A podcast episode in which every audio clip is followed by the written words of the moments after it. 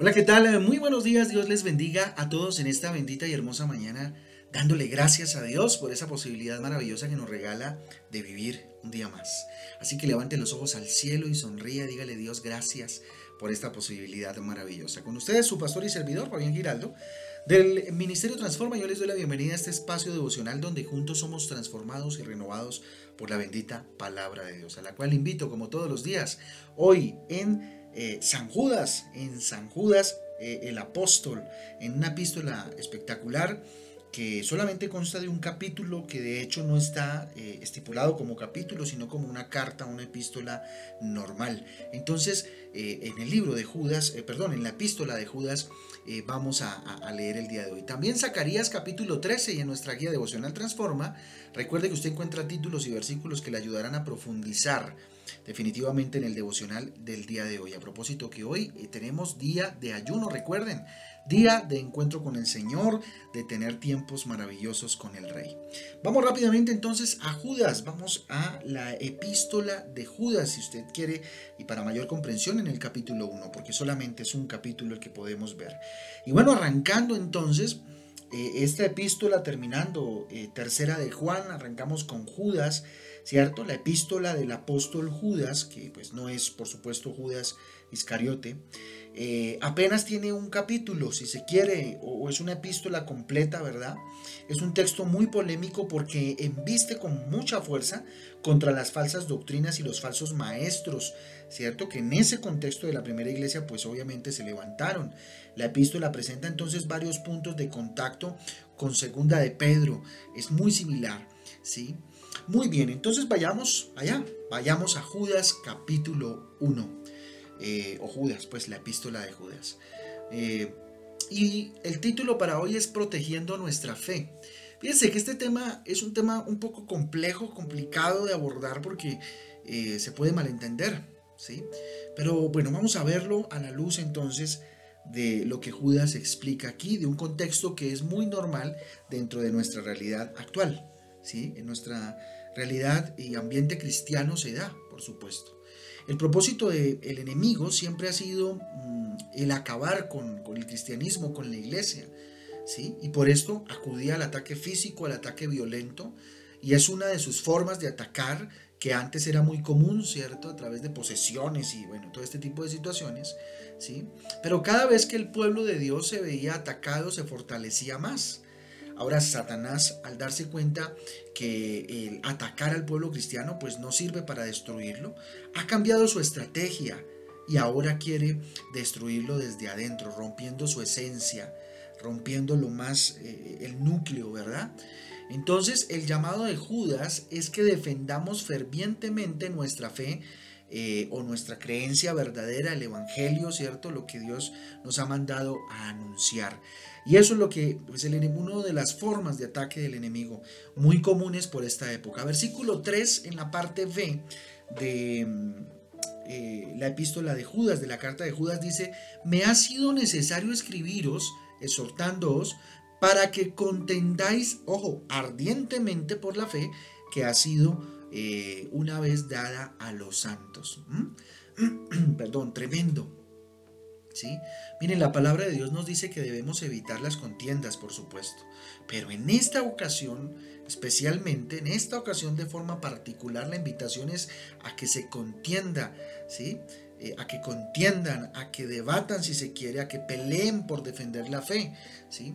Esto no quiere decir que lo hagamos físicamente, por supuesto, ni mucho menos con malas palabras, ni alzando la voz, ni, ni, ni todo lo que nosotros entendemos por contender, enfrentar y pelear, sino que mantengamos nuestra fe, que la defendamos con argumentos, con justas eh, con justificaciones, perdón, a partir del estudio profundo de la palabra de Dios y de nuestra conducta. ¿sí? Porque vamos a ver entonces cómo podemos defender nuestra fe, cómo podemos hacer defensa de lo que nosotros creemos que es la palabra de Dios. En primera instancia, mire, es necesario valorar. ¿sí? ¿Cómo podemos defender nuestra fe? Valorando lo que tenemos. Es imposible defender algo que no se quiere, algo que no se ama, algo que no valoramos. Mire lo que dice el versículo 3 en la parte A, dice solicitud eh, que tenía que escribiros acerca de vuestra común salvación. ¿Sí? Miren que aquí hace hincapié en la común salvación, ¿cierto? En el amor por lo que, por lo que se tiene en común, ¿sí? Y la necesidad de mostrar defensa frente a cualquiera que quisiese pisotear eh, nuestra fe, ¿cierto? Y presentar defensa con amor, por supuesto, como de la forma dulce que vamos a encontrar eh, en, Santiago, por ejemplo, y bueno, en muchos libros maravillosos, en muchas cartas maravillosas, ¿verdad? Eh, ¿Cómo más entonces podemos nosotros defender nuestra fe? Conociendo a nuestro enemigo. ¿Sí? Ese sería el 2, ¿no? Arriba vimos entonces valorando lo que tenemos, ¿sí? Y conociendo al enemigo. ¿Cómo así que conociendo al enemigo? ¿Sí? Y fíjense que aquí Judas plantea algo que es muy real dentro de las iglesias y es que se nos camuflan dentro de, inclusive de nuestra familia, dentro de nuestro círculo de amistades, se, se camuflan mucho que, muchos que quieren hacer daño, ¿sí? Entonces fíjense que conociendo a nuestro enemigo, eh, este, este, digamos que título nos lleva a entenderlo, ¿verdad? Entonces eh, eh, se camufla como cristiano, ¿cierto? el enemigo y se hace amigo, de hecho, ¿sí? Se hace el amigo. Mira lo que dice el versículo 4 y esto es real. Dice, porque algunos hombres, dice, han entrado encubiertamente Mire, el enemigo es capaz de vestirse como ángel de luz y esto lo manifiesta segunda de Corintios capítulo 11, versículo 14, cuando dice, y no es maravilla, porque el mismo Satanás se disfraza de ángel de luz y esa es una realidad a la cual pues nosotros debemos estar eh, despiertos, ¿no? A que el enemigo se disfraza de ángel de luz, ¿sí? Con el anhelo, por supuesto, de dañar todo, ¿sí? Entonces, esto no quiere decir que hagamos acepción de personas y que estemos todo el tiempo, digamos, a la defensiva frente a esta situación. ¿sí? Eh, conociendo a nuestro enemigo, ¿cómo así? Su naturaleza es maldad. Entendiendo eso, mire lo que dice el versículo 4 ahora en la parte B. Dice lo siguiente, los que desde antes habían sido destinados para esta condenación. ¿sí? Hay personas que se llaman cristianas, oran, adoran, por supuesto, cumplen, digamos que con todos los rituales cristianos, por llamarlo de alguna manera, pero les es imposible no actuar con maldad. Hay una tendencia a actuar, a, actuar de manera maldadosa, ¿cierto? En su falsa santidad, entonces, pues destruyen a todos los que están alrededor, ¿sí? Es tremendo y, bueno, como les digo, es un tema delicado, ¿sí? Eh, hay que conocer al enemigo, mire, no toman en serio las verdades de Dios aquellos que pues definitivamente están de forma encubierta queriendo dañar. Versículo 4 en la parte C dice, hombres impíos que convierten, ojo, en libertinaje la gracia de nuestro Dios. ¿Sí? Y niegan a Dios el único soberano y a nuestro Señor Jesucristo. Tremendo, convierten, dice, en libertinaje la gracia de Dios. ¿A qué se refiere? A aquellos hombres que en ese contexto sabiendo que Dios, que Jesús les perdona, convierten en libertinaje ese perdón. Entonces, ¿qué pasa? Se la pasan pecando, ¿cierto? Se la pasan equivocándose en conductas desagradables delante de Dios, pero pues como hay gracia y puedo pedir perdón, pues entonces eh, eh, oro, ¿cómo es que es? Mm, peco, oro y empato, ¿no? Eh, esa es como la dinámica, ¿sí? La dinámica de esta situación que se está planteando. Eh, que nos está planteando Judas aquí. Conociendo a nuestro enemigo, ¿cómo así? No les gusta someterse y de manera asolapada causan división. ¿sí? Estamos viendo como características de aquellos que, que digamos, se, se, meten, ¿cierto?, en medio de, de nuestra fe y pretenden dañarla. Versículo 8 dice, no obstante, de la misma manera, también estos soñadores mancillan la carne, rechazan la autoridad y blasfeman de las potestades superiores. ¿sí? No les gusta someterse. ¿sí? Y de manera muy sutil siempre están causando y queriendo generar división, división, ¿cierto? Con mentiras, con comentarios, con cosas. ¿sí? Eso ha pasado tal vez en nuestra familia, círculo de amigos, pero aquí específicamente habla de la iglesia y en la iglesia, por supuesto que también pasa. En el versículo 16 nos habla de conociendo al enemigo más, dice, estos son murmuradores creyosos que andan según sus propios deseos, cuya boca habla cosas infladas, adulando a las personas, ojo, para sacar provecho.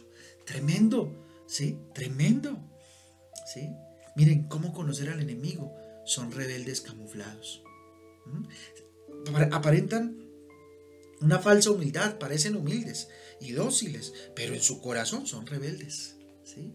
Y hay una rebeldía, ya sea activa o pasiva, recuerden, para muchos de los que han estudiado acerca de la rebeldía. Rebeldía activa, pues toda aquella rebeldía que se presenta de forma visual, ¿verdad? Y, verbal, si se quiere, ¿sí? Y aquella rebeldía eh, pasiva, que es aquella que va por allá adentro, ¿no? Que se presentan dóciles, pero que en últimas hay una rebeldía bastante fuerte. Entonces ahí encontramos este punto importante de conociendo al enemigo. ¿Cómo podemos defender nuestra fe entonces? En el tercer punto, ya vimos en el primero que es valorando lo que tenemos, conociendo al enemigo, como lo acabamos de escuchar. Tercero, adquiriendo cada vez más conocimiento, la importancia de capacitarnos. Mire, el enemigo habla de lo que no sabe y confunde a quienes ignoran la verdad. Por eso es importante capacitarse. Versículo 10 dice, pero estos blasfeman de cuantas cosas no conocen y en las que por naturaleza conocen se corrompen como animales irracionales, tremendo, ¿sí? Miren, los falsos cristianos por lo general tienen un conocimiento parcial de la palabra y, de Dios, entonces escogen de la palabra solo lo que les conviene para defensa de sus intereses personales, ¿sí? O tienen en su boca a Dios todo el, en todo tiempo, aun cuando están en medio de, de la mentira, del embauque, ¿cierto? O de situaciones de, chisme, comentario, bueno, eh, pecaminosas. Muy bien. Eh, otro punto lo encontramos en el versículo 12, cómo podemos defender nuestra fe. El versículo 12 dice, estos son eh, manchas en vuestros ágapes, que comiendo impúdicamente con vosotros se apacientan a sí mismos, nubes sin agua, llevadas de acá para allá por los vientos, árboles otoñales sin fruto, dos veces muertos y desarraigados. Es muy fuerte este versículo, pero nos permite definitivamente ver una de las características, ¿cierto?, eh, importantes para defender nuestra fe. ¿Cómo podemos defenderla? Mire, qué importante es tener en cuenta, eh, teniendo en cuenta, mm, eh, teniendo en cuenta, perdón, que siempre habrá definitivamente este tipo de, de, personajes, ¿no? Este tipo de personajes, ¿sí? Y hay que ser firmes, siendo firmes en lo que creemos. Qué necesario es ser firmes en lo que creemos. Los falsos creyentes son inestables, viven de las emociones. Mire lo que dice, por ejemplo, el versículo eh, que acabamos de leer, ¿cierto? Cuando dice que son manchas, ¿cierto?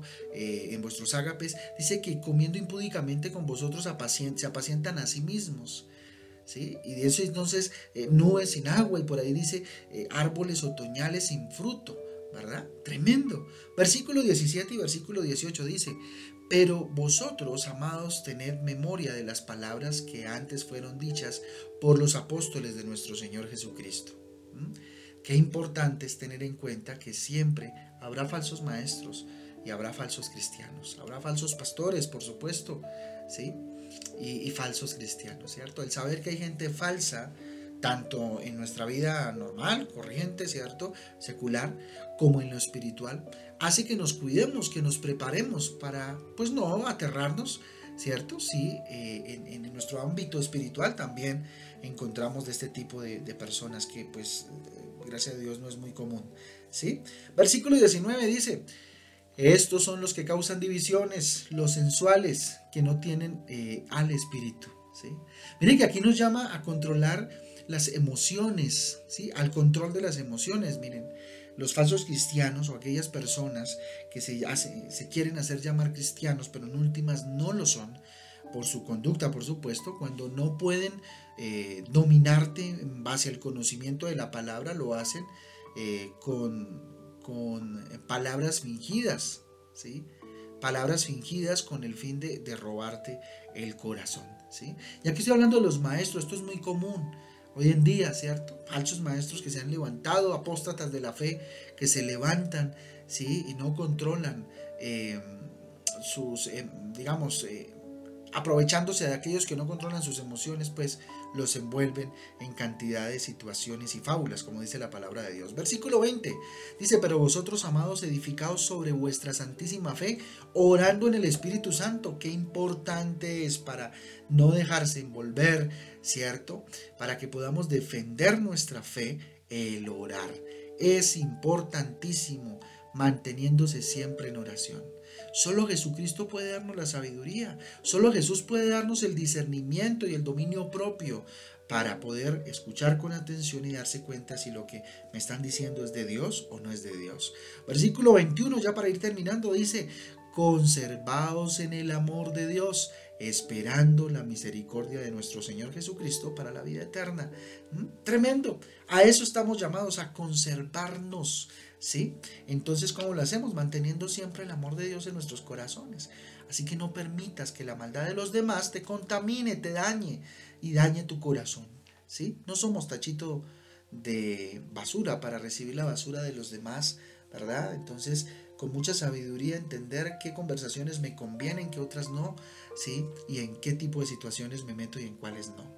Cada vez el cristianismo va, digamos, eh, y no quiero hacerlo de manera odiosa, pero digamos que va de mal en peor. La única forma de evitar el deterioro que ha sufrido definitivamente el cristianismo como tal es si lo cuidamos nosotros, ¿cierto?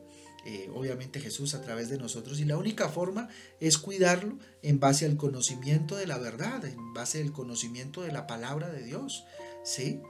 Eh, la Biblia no fue hecha para leerse de manera parcial, la Biblia es la palabra de Dios desde el comienzo hasta el final, por eso la importancia de este tipo de devocionales, para que no caigamos en esa falsedad de querernos eh, volver cristianos, pero en últimas, en lo profundo de nuestro corazón todavía guardamos muchísimas dudas y la palabra de Dios no es algo a lo cual acudimos constantemente. Entonces, fíjense lo importante, yo les invito a que pensando en esto oremos y le entreguemos nuestra vida al Señor y que Dios nos guarde de este tipo de personajes que son eh, desde, miren, la primera iglesia muy comunes. ¿Verdad? Vamos a orar. Bendito Dios, te damos gracias por tu palabra maravillosa, Señor. Permítenos ser aquellos, Señor, que con denuedo, bendito Padre, eh, protegen, defienden, contienden, Señor, por la fe que profesamos, bendito Dios. Aquí están nuestras vidas, valoramos, bendito Dios, lo que nos regalaste, tu palabra maravillosa, la iglesia donde asistimos, bendito Dios, ayúdanos a conocer, bendito Padre, a percibir cuando el enemigo quiera atacar nuestras vidas, bendito Dios, y destruir todo lo que está a nuestro alrededor, bendito Dios. Hoy adquirimos, bendito Dios, esa necesidad de llenarnos más de tu conocimiento a través de la palabra de Dios. Ayúdame a ser firme en lo que creo, dígale Señor. Ayúdame a ser firme, Padre, a no ser un inestable, sino a ser firme, con convicciones. Bendito Dios. Oh Padre Celestial, ayúdame Señor a discernir los falsos maestros, los falsos cristianos que constantemente, bendito Dios, nos merodean, Papá Santo. Hoy levanto mis manos al cielo y dígale Señor, toma el control de mis emociones, Padre Celestial, para no generar divisiones, para no generar pecado en mi vida. Señor, toma mis emociones. Te lo ruego, Espíritu Santo, ven. Espíritu de Dios. Ayúdame a mantenerme siempre en oración, a estar alerta, constante. Bendito Dios y a permanecer y mantener siempre en tu amor, Papá Santo. Ese es el lugar donde sé tú me quieres tener todos tus días, Papito Santo. Levantamos las manos, las manos al cielo, te rogamos, Señor, que en el nombre del Padre, del Hijo y del Espíritu Santo nos bendigas y que este día, bendito Dios, el cual consagramos como día de ayuno, sea un día maravilloso para tu gloria y tu honra, donde nos encontremos contigo y tengamos tiempos de intimidad contigo, mi Rey eterno, para edificación de nuestras vidas. Padre Santo, dejamos en tus manos el resto de semana. Bendito Dios, en tus manos este día maravilloso, insisto, y permítenos ver definitivamente tu gloria siempre, papá. En el nombre de Jesús, amén y amén. Amén y amén, familia de Devocional Transforma. Un abrazo para todos. De verdad, Dios me les guarde, Dios me les bendiga y que tengan un día de ayuno extraordinario. Hoy a las 6 de la tarde los espero en Transforma en Casa, un espacio donde vamos a cerrar este día de ayuno maravilloso y vamos a orar juntos eh, a nuestro Dios. Un abrazo, Dios les bendiga. Chau, chau.